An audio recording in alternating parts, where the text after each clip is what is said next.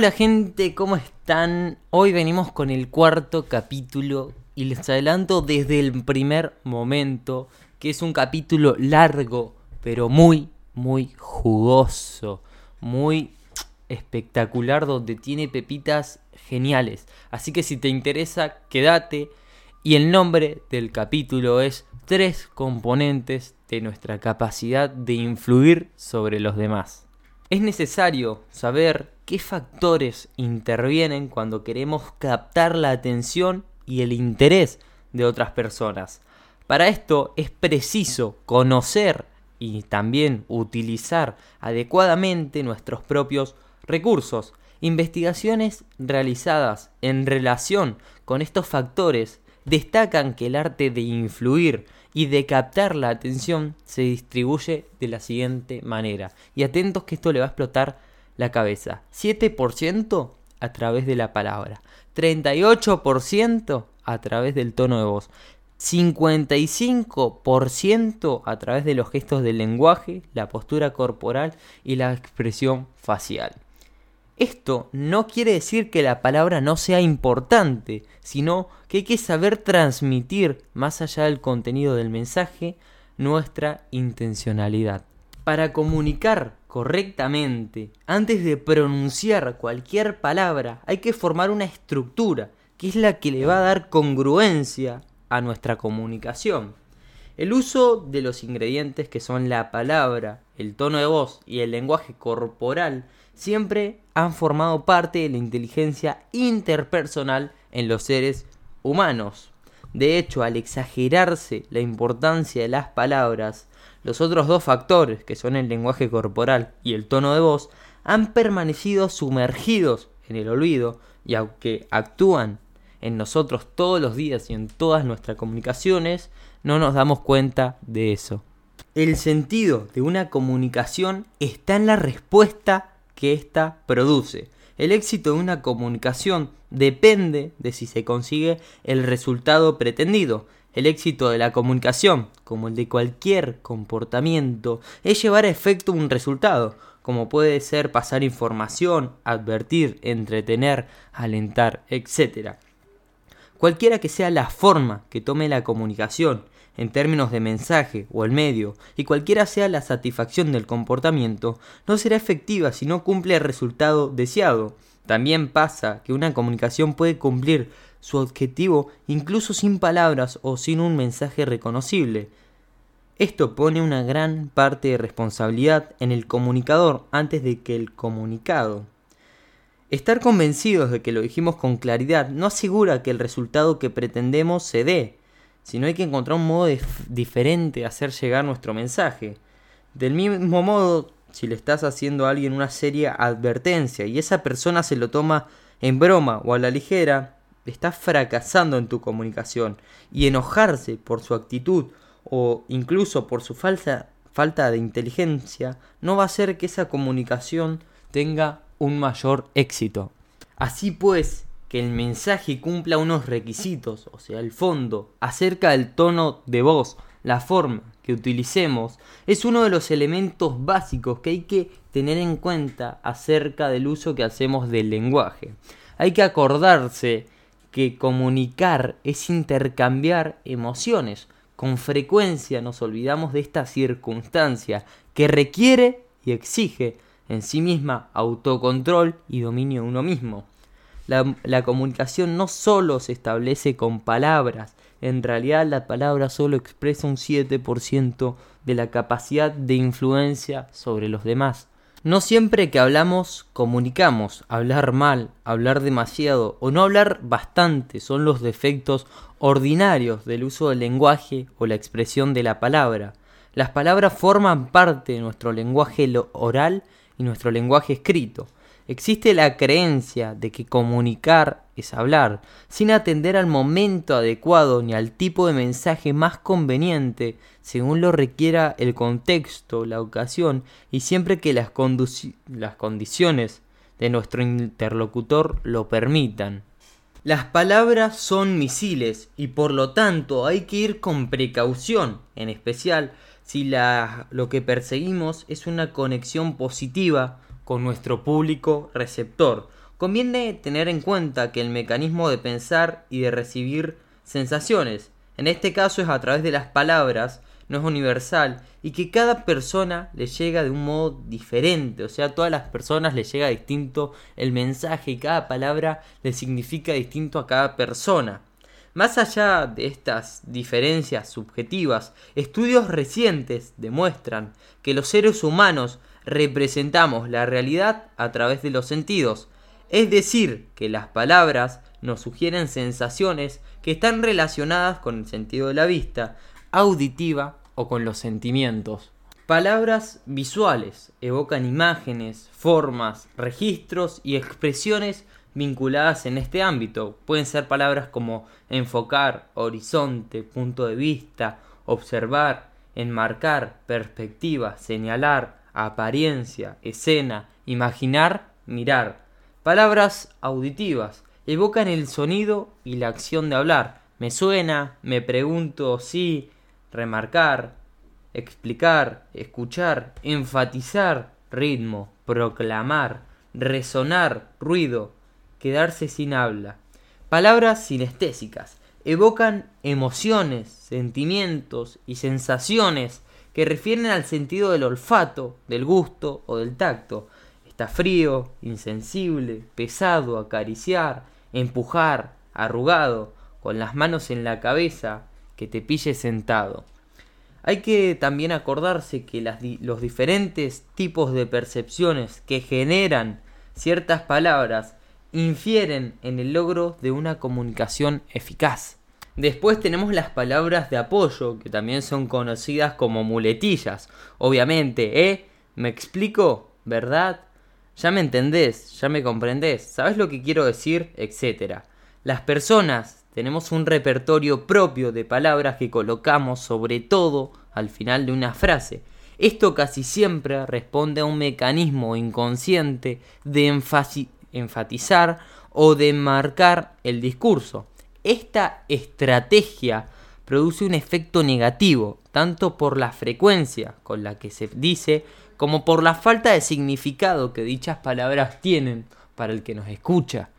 Según afirma Richard Kay, profesor de la Universidad de Duke, Estados Unidos, la voz es como una huella dactilar, una característica personal e intransferible de cada persona. Desde que nacemos la utilizamos en forma de llanto para reclamar el alimento y a medida que crecemos se transforma en función de nuestro sexo. En lo que se refiere al tono, debemos plantearnos una primera cuestión. ¿Cómo perciben los demás nuestra voz? ¿Es agradable, desagradable, o neutra. Hay, hay, ejemplos cotidianos que corroboran la importancia de transmitir autoridad, tranquilidad, paz, sosiego, seguridad a través del tono de voz. Por ejemplo, la relación de confianza entre un médico y su paciente se establece en muchos casos por el tono de voz paternalista que transmite seguridad y sosiego al enfermo. Emplear bien el tono de voz es fundamental para transmitir a nuestro interlocutor exactamente lo que queremos.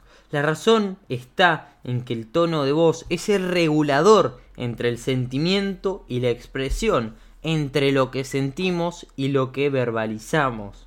La altura de la voz también debe variar. Al final de cada grupo de palabras hay que recobrar el aliento, ya que la voz desciende hacia los tonos graves. En anterioridad ya hemos dicho que el 38% de nuestros sentimientos y convicciones, es decir, de nuestros mensajes, pasan a través de la voz. Hay que tomar conciencia del efecto de nuestra voz, tanto en nuestro entorno como en nosotros mismos. La energía de la voz produce un sonido en el que parece que el cuerpo entero está involucrado y el contacto directo con la fuente de las emociones.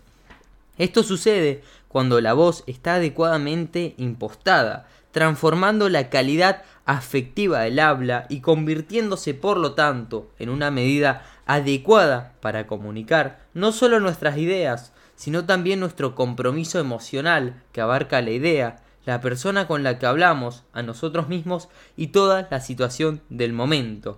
La energía hace que el personaje del orador se introduzca en la palabra e invita a una respuesta empática por parte del público. Las emociones tienen una implicación directa con la voz y también con la respiración. Los estados anímicos alteran nuestra voz. La alegría nos induce a aumentar el tono de voz, darle más gravedad y en ocasiones también el timbre aumenta ya que nuestro cuerpo está más erguido y la voz se expande con más facilidad. La tristeza o la preocupación repercuten en el tono y en el timbre de voz, le dan una modalidad más baja y opaca. Inconscientemente el cuerpo se encoge y la respiración se expande con dificultad desde el abdomen, provocando dicha alteración. Más allá de estas de estos condicionantes o alteraciones de orden físico en la voz, podemos destacar la importancia que tienen en cuanto a nuestro poder de influencia en la comunicación, ser conscientes de su efecto y, según el momento, conocer nuestro tono para poder modularlo según el mensaje y la necesidad de conexión con nuestro receptor. Otro factor importante es el ritmo y la cadencia de nuestra palabra. Conviene observar qué efecto produce en nuestro interlocutor y ver si es necesario adecuarla al seguimiento de la conversación. La flexibilidad es imprescindible para que nuestro mensaje sea oído y también entendido. La norma que hay que seguir es pensar más deprisa que nuestro interlocutor y hablar más despacio de lo que él piensa ya que de esta forma lograremos optimizar nuestra comunicación verbal. Este aspecto es crucial para conseguir una buena conexión. Tener conciencia de nuestro tono de voz, agitado, alegre, triste o enojado, puede facilitar o dificultar nuestra pretensión comunicativa. En diversas circunstancias de la vida y en el transcurso de los acontecimientos que hemos vivido, hemos podido oír, percibir nuestros numerosos tipos de voz, dulce, melosa, áspera, grave, chillona, apagada, viva, enérgica, triste, alegre, temblorosa, que comunica inteligencia, sentimientos, etc. Si hubiéramos estado atentos y abiertos a los secretos de la voz, seguro que hubiéramos podido descubrir que las voces nos, nos revelaban mucho más allá de las palabras. Algunas veces utilizamos un tipo de voz que con el paso de los años y según el desarrollo de nuestra vida parece estar impregnada de nuestro pasado. Con el transcurso del tiempo es posible que hayamos cambiado el tono, el timbre y la modulación de la voz y que esta sea la imagen que nos formamos de nosotros mismos. Definimos los suspiros como una inspiración profunda seguida de una expiración audible que generalmente expresa pena, alivio, fatiga, anhela, deseo ferviente, etc. Los suspiros deben interpretarse como una palabra dentro de una frase. Por tanto, tendremos en cuenta factores como la expresión facial, la postura corporal global y la posición de las manos. La voz es un elemento de seducción, siempre que se utilice en toda su variedad. En primer lugar, debemos variar el caudal, ir más despacio cuando las palabras que pronunciamos son importantes, acelerar en lo supuestamente sabido por nuestros oyentes y hacer pausas de duración irregular. Del mismo modo que existe una puntuación escrita, también existe una puntuación oral. El punto equivale a un silencio, el punto y coma a un silencio menor y la coma a una pausa breve. En segundo lugar, colocar la voz en el registro de los tonos graves resultan en general más armónicos. El movimiento natural de la voz consiste en ascender desde los tonos graves o medios hacia los agudos. Hay que tranquilizar con los tonos graves e intrigar con los tonos agudos. Finalmente hay que utilizar el volumen de nuestra voz, inspirar brevemente por la nariz y así conseguir la inspiración y expirar lentamente por la boca, lo que va a otorgar más relajación. Explotar también nuestro timbre de voz, pero saber hablar más alto no significa hablar más fuerte. Al hablar no se centrar, no hay que centrarnos únicamente en el interlocutor, sino en todo lo que nos dice con eh, su cuerpo él. Hay que recordar que se convence a la cabeza pero se persuade al corazón. La expresión corporal es con frecuencia más auténtica ya que nos aporta información del inconsciente. En nuestro mundo cultural valoramos más el lenguaje que nuestro propio cuerpo. La mujer que le dice al psiquiatra que ama a su marido pero lo niega con un movimiento inconsciente de la cabeza es un buen ejemplo de esto. Perder la cabeza, o sea, moverla, poner cara abijagrada, estirar las orejas, arrugar la nariz, son expresiones que indican que también el lenguaje corporal se impregna de sentimientos. Normalmente reaccionamos sin darnos cuenta a esas señales no verbales. Nos sale dar el paso a una persona en una acera estrecha y sin cambiar una palabra nos apartamos para dejar el paso al otro. Ninguno de los dos ha pensado a conciencia qué dirección iba a seguir al otro, pero el lenguaje del cuerpo lo dijo todo. A veces esas señales son ambiguas y en tal caso quizás nosotros dos nos apartamos, a la vez sonreímos, pedimos disculpa y después seguimos nuestro camino. También el lenguaje del cuerpo tiene sus tartamudeces. Hemos visto lo importante que es ser consciente de aquellos sentimientos personales que influyen en nuestra comunicación y en nuestra actitud con los demás.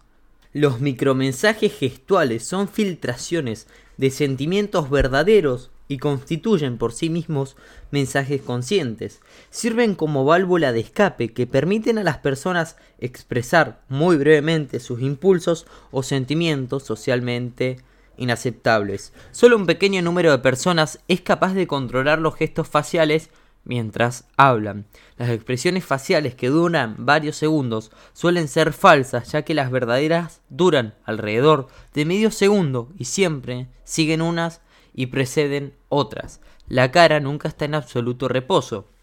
La mayoría de personas sabemos fingir una expresión alegre, triste o enojada, pero no sabemos cómo hacerla surgir de pronto cuánto tiempo mantenerla o cuánto debe desaparecer de nuestra cara sin que resulte incongruente. También se ha investigado en laboratorio cuáles son los movimientos faciales y corporales que realizan las personas cuando mienten. Por último, vamos a hablar de la distancia interpersonal. La zona de distancia interpersonal se extiende de 60 a 160 centímetros aproximadamente. Se parece a la distancia que se observa en un acto social. Permite cierto grado de confianza, pero por supuesto, a esa distancia es difícil rozar al interlocutor, por lo que tales encuentros difícilmente crean un ambiente de intimidad. Cuando dos personas se encuentran en la calle, respetan generalmente esa distancia si se detienen a hablar. La distancia de intimidad abarca desde el contacto corporal directo hasta una distancia aproximadamente de 60 centímetros. Cuando esa zona no es respetada por una persona extraña, ese hecho provoca fácilmente inquietud o molestia. De ahí proviene el respeto al contacto físico, por ejemplo, en los autobuses. De ahí proviene el respeto al contacto físico en general. Es como intentar esfumar nuestra persona para que el otro no piense que tratamos de invadir lo que viene siendo su territorio. En el área de distancia social es donde despachamos nuestros asuntos impersonales. A esta distancia hablamos con clientes, visitantes, desconocidos, colegas y es un aproximadamente 2 metros. A distancia aproximada de 4 metros comienza la distancia pública. Aquí están todas las relaciones personales y las personas actúan solo como individuos el profesor desde su mesa, el actor desde el escenario, el político desde su tribuna, etc. Según el tipo de relación que desean establecer dos personas, esas distancias son respetadas y aceptadas por ambas partes. Hasta acá el podcast de hoy, espero que te haya gustado y nos vemos en el próximo. Chao.